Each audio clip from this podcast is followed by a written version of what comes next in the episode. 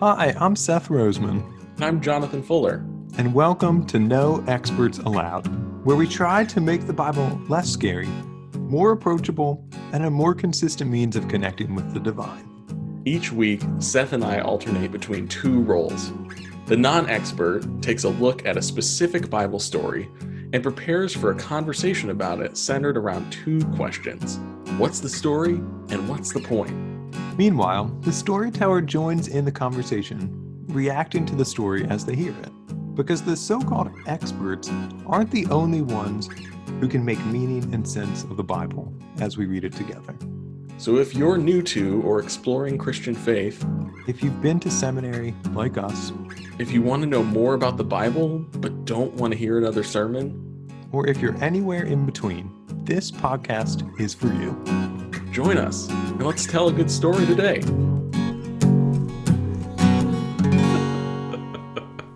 Just started yelling at me. What's happening? Good evening, Jonathan. What's up, Seth? How are you? Great. I'm excited to be here. I'm excited too. I, you know, it's been a nice weekend. I haven't had many weekends in a while, and I'm glad to enjoy this one as an actual weekend, especially to enjoy part of it with you. Well, thanks. Here's my question for you. This was my favorite part of every weekend, so I'm looking forward to it. What would you do in this particular situation? Would you want Michael Scott or Dwight Schrute to succeed you in your current job? Oh, okay. Michael Scott, Dwight Schrute. Okay, so for listeners who are not aware, uh, my current role is in residence life on a college campus. Uh, that's what I'll. That's what I'll say. Uh, so a lot of what I do is supervising resident assistant staff, doing some conduct related things, mostly related to minor housing violations, and also serving in an on call capacity. So I will respond uh, when I'm scheduled to be on call or respond to emerging situations that need professional staff response.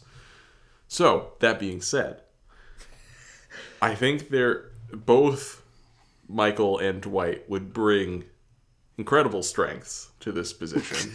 I think Michael has the at least semblance of compassion that I think is needed in most situations. Dwight would probably be better equipped for like the on-call responsibilities given his experience as a volunteer sheriff deputy. Yeah, uh, that's true. That's true. I didn't think about I think that. I think he would I think he might situation. take it I think he might take it too far though. I think if I interviewed him as my successor, it'd be like, "Oh man, this guy's way too into this." so I think I'd go, go with Michael Scott. And I'll apologize to my coworkers later for bringing him in to be Michael my successor. What about you? Okay, I don't really know how to answer this as a student. I was like, who? So I, my question for myself is like, who would I have as my fellow student? Okay, yeah, that makes sense. And I, I think, I think I might take Dwight. I just think class would be so interesting with him. Right. Like it would be crazy. And especially for your last semester, it's just like I just need something to pit, like ramp things up a little bit. Yeah, Could you imagine exactly. Dwight Schrute doing Zoom education, like virtual education? I feel like he'd be way too close to the camera the whole time, but also like very intent on indicating that he was paying attention. So like just staring into the camera very intently and nodding. I should have screenshotted that example. Yeah, you should have. That would have been a good Instagram post. That would have. Dang it. Okay, well, it's good. Now, m- both Michael and Dwight will have a role to play in this new reality of ours, which is good. Since our question was or will be related to our text today, would you read it for us? Sure, glad to. This is Numbers chapter 27, verses 12 to 14. Then the Lord said to Moses, Go up this mountain in the Abarim range, and see the land I have given the Israelites. After you have seen it, you too will be gathered to your people as your brother Aaron was. For when the community rebelled at the waters in the desert of Zin, both of you disobeyed my command to honor me as holy before their eyes. These were the waters of Meribah Kadesh in the desert of Zin. Yeah, you should be laughing. what are we supposed to do with this? Okay, that's my initial reaction and question. But first, Okay, well that's okay. That's okay. why did you go with the new international version this week? I went with the NIV this week because it strikes, believe it or not, it strikes a nice balance between readability and kind of the original language. This text is never going to be super readable because it has all these names of these places that we've never heard of that are usually transliterated Right. from Hebrew into English. So it's always kind of going to be difficult. Um, but oh, besides the weird names, the NIV is a very readable translation. Okay, now that you're done with that, what are we supposed to do with this? Just reading this, I have so many questions. Okay, And, well, and I guess what might have okay. what might have helped the heading, at least in what I'm reading, which clearly relates to your WWIDI TPS question, is Joshua to succeed Moses. But I feel like the passage, as it was chosen in the Revised Common Lectionary, was Yeah, very does. minimal. like It Joshua is. doesn't make an appearance. So I guess my main question is why? How? How dare you? What? When? How could you? I'm gonna lead on you to to give me a little more information on this Okay, one. that's fine.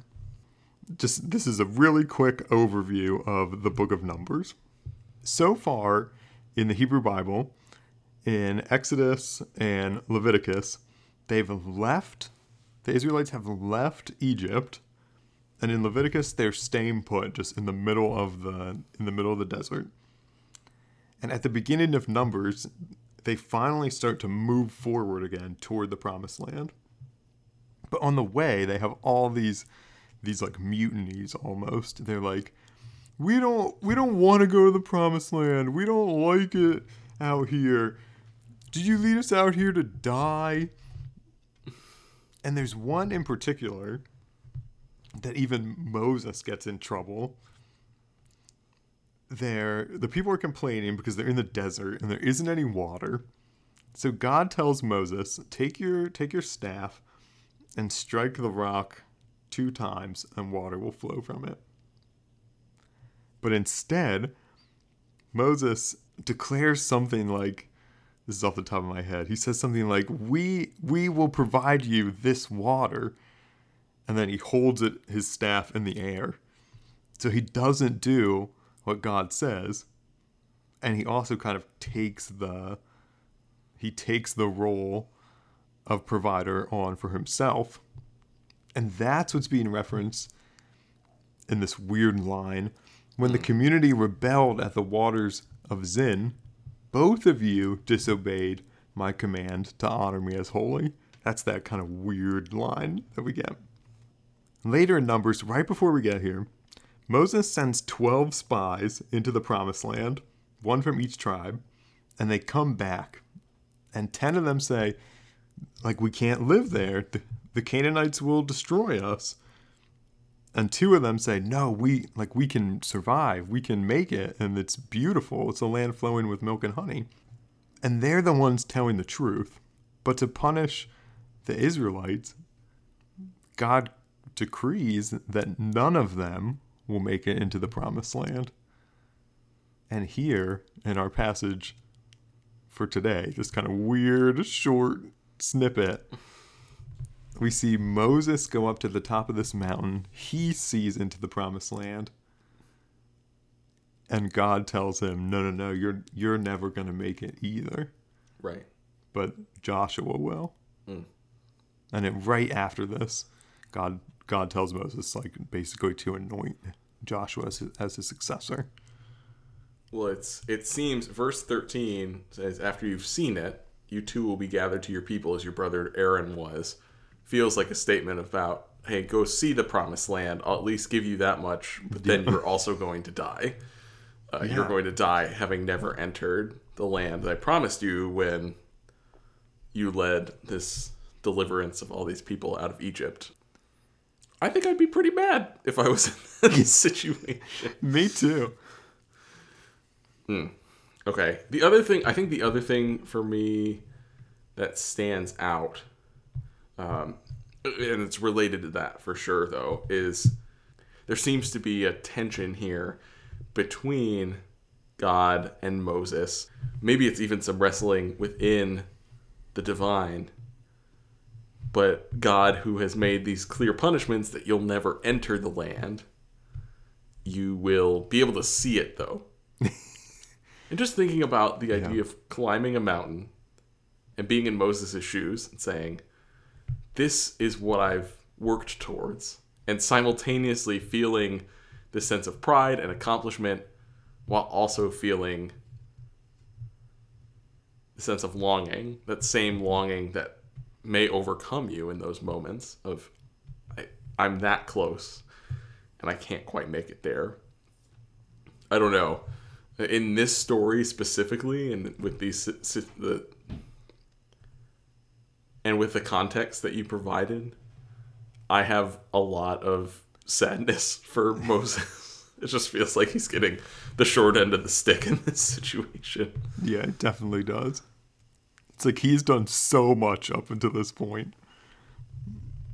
And to see it in like at some level I think like, oh, at least he got to see it. And then I'm like, man, maybe wonder if it would have been better if he didn't get to see it at all. Like yeah like that's like a mean like you get a taste of it, right? But then you can't you never get to get to be there. Right This is a short and kind of strange text.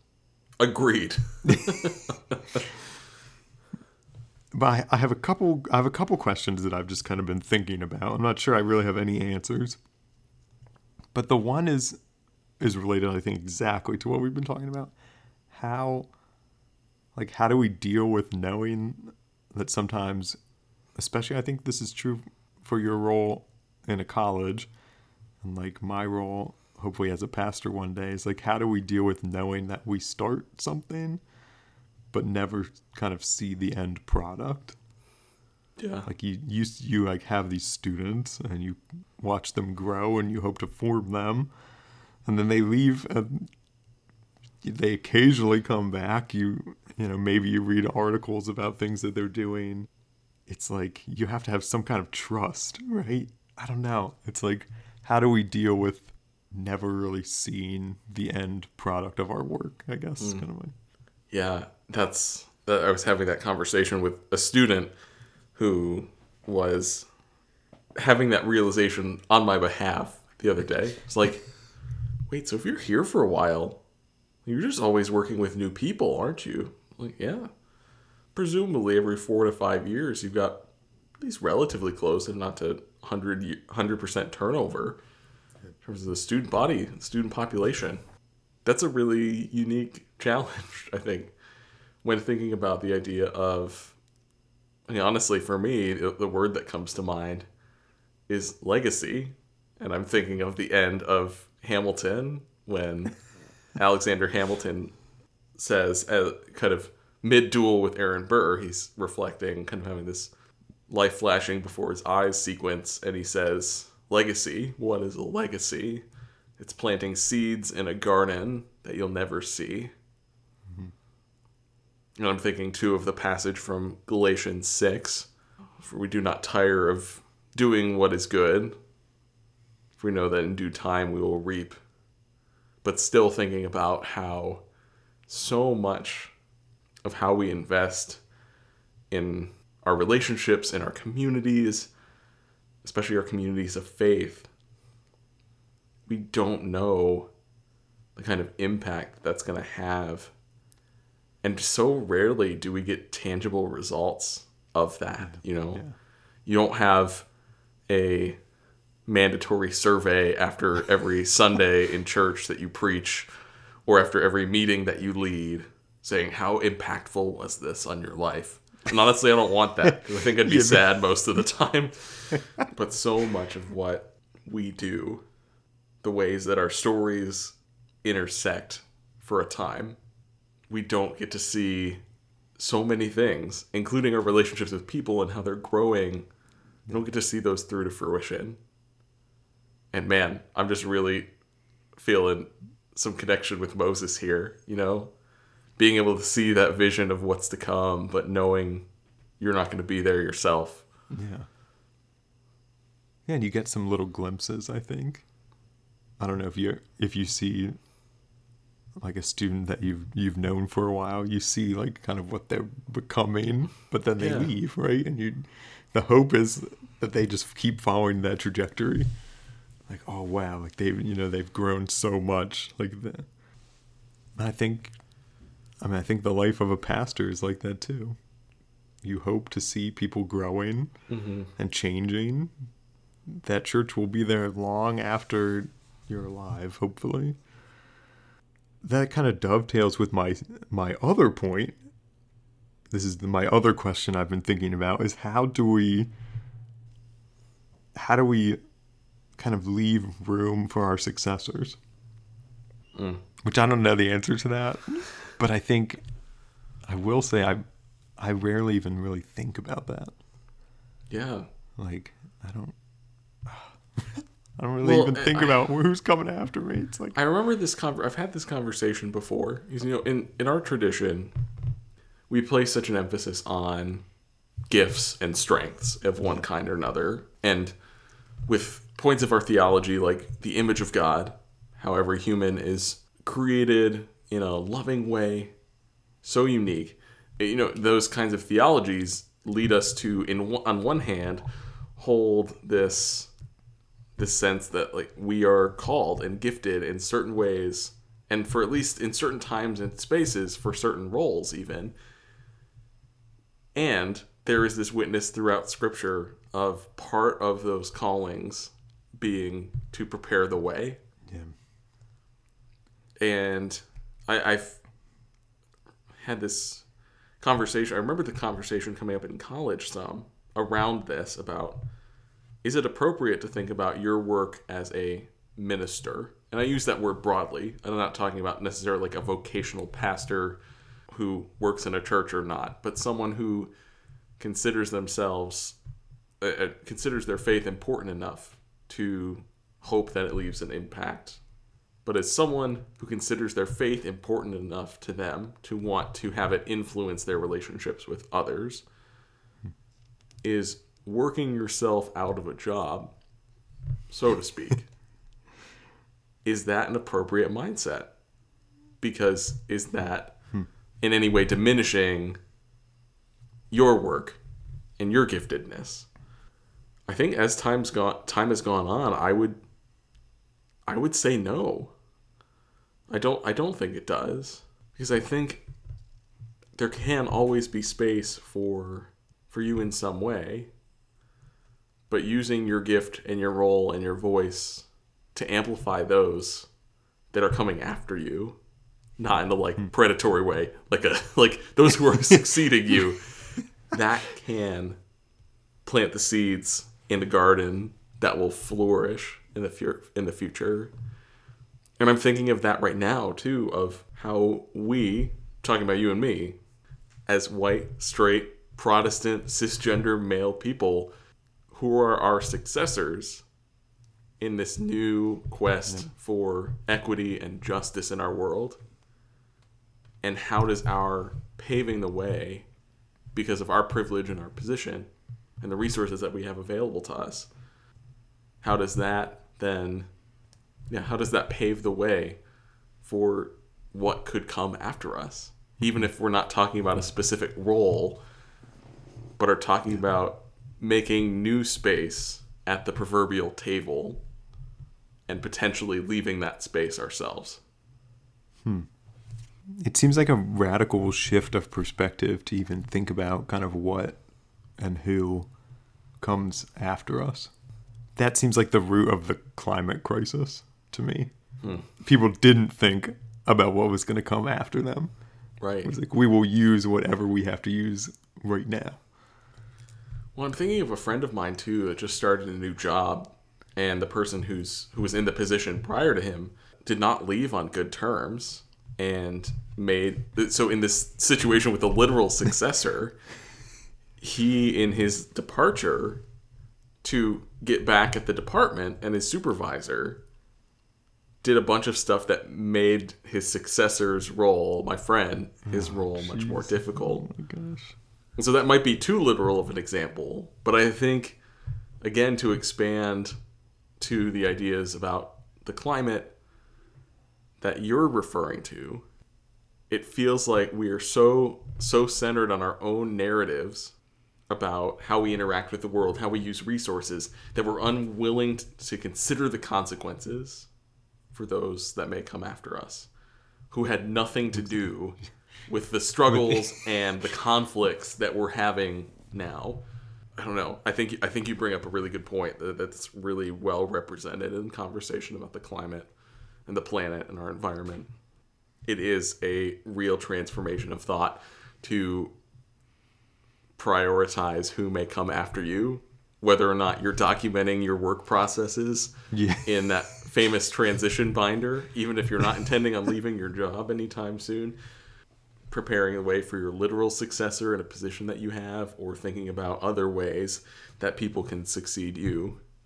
It's a real change of pace from how am I how am I going to step into this role fully now, bring all I have to the table.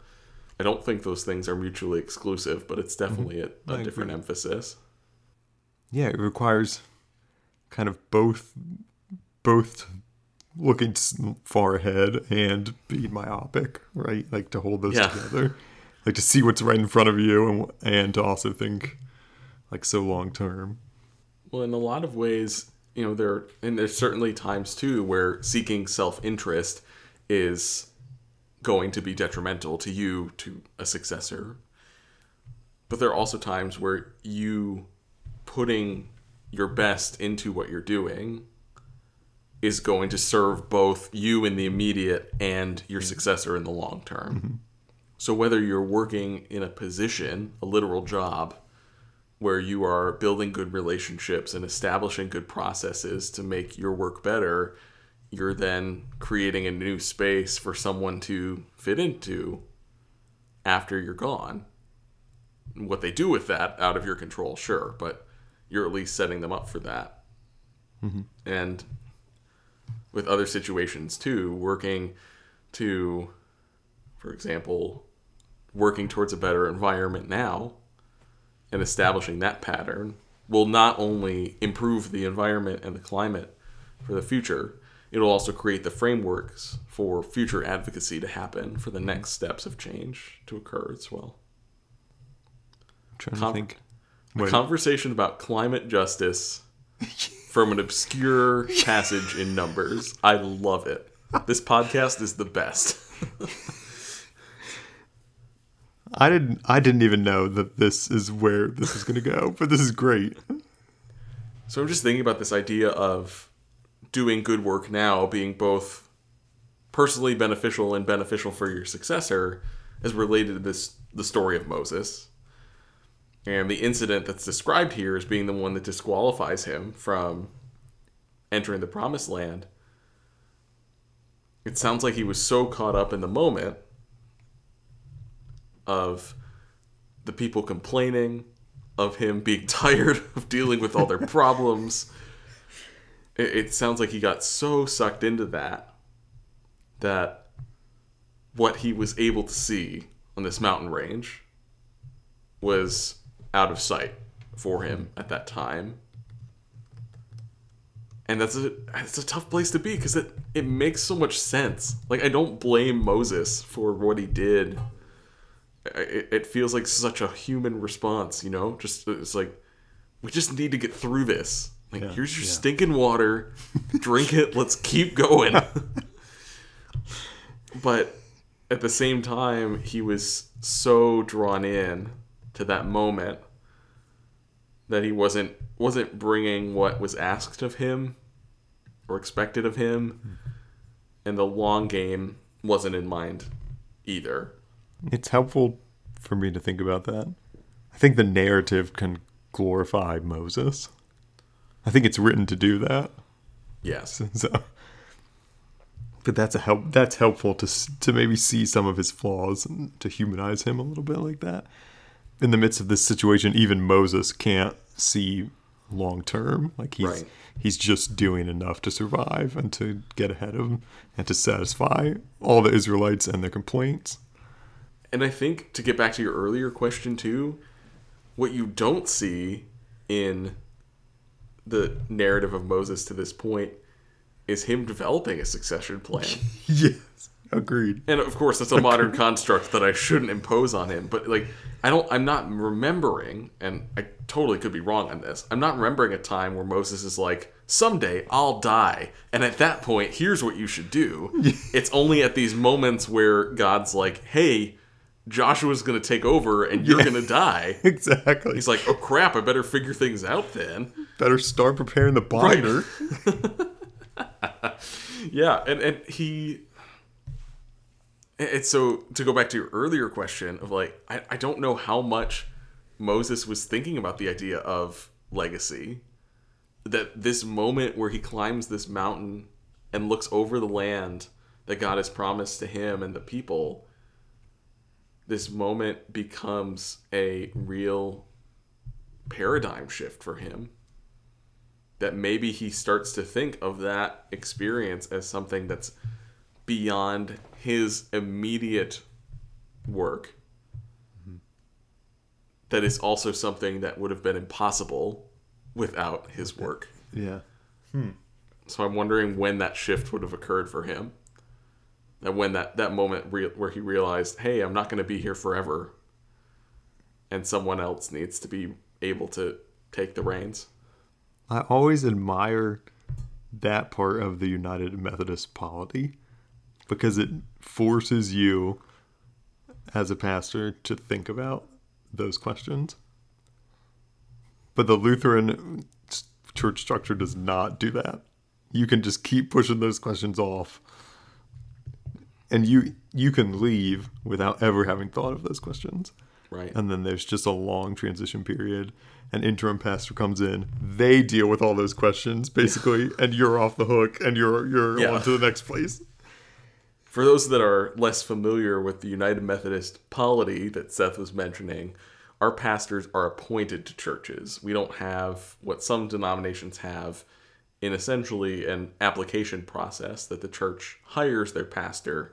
We have a bishop who oversees an area and they appoint the clergy to these specific settings, um, often done in consultation with the clergy about their families and their situations. But it's true. It, it reminds me of the old saying that you can you never step in the same river twice. That although it may be in the same place, the the content of the river is different from the last time you stepped in it.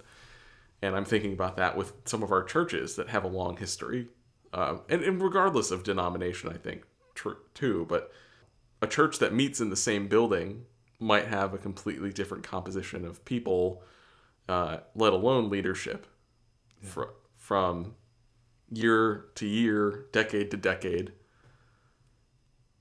and yet it is still the same place. And so going into a setting like that in our system really forces you to think about not how am I going to define what this church is about, but how do I understand what this church is about? And how do I fit into that picture for this time that I'm here? How do I help them accomplish their goals? How do we see the reign and realm of God become real in our midst in a way that's unique to our own community and our expression of faith? So there's some things I don't like as much about United Methodist polity, but I think you're right. The perspective that our clergy have going from church to church, being sent there to support a church that's already not only in existence but has some sense of identity and vision and purpose, rather than the church being anchored around uh, the identity of or the abilities of a particular leader. I, I, I really appreciate that model. That's something I hadn't even thought of with this text. The way this is a shakeup for the Israelites. Mm. Like the way they're accustomed to a particular leader, Yeah. are loyal to a particular leader. And suddenly he's not going to be their leader much longer, right? Right. And it's it's the it's not only kind of this perspective shift for Moses, but also for all the Israelites. There's a lot in these these couple weird verses. Yes. Numbers can be scary, but there's a lot that's really rich in there as well. There's a lot that's really weird too, Yeah, but there is a lot that's really rich. Jonathan, will you pray with me? I love to. Eternal God, you see history's long arc and our minute moments. Help us to hold these two perspectives, preparing for the future and engaging in the present. Empower us to prepare for our successors, trusting in that process as we trust in you. Through Jesus Christ, our Savior and Lord. Amen. To our listeners, thanks for joining us. Be sure to subscribe and tune in for our next episode. Jonathan, what story are we telling next week? Next week, we are looking at Exodus chapter 23, verses 10 to 13, together with a very special guest. So be sure to tune in and see who's joining the conversation. But until then, leave us a review and find us on Twitter and Instagram. Thanks for walking us through that story, Seth. Thanks for helping me tell it.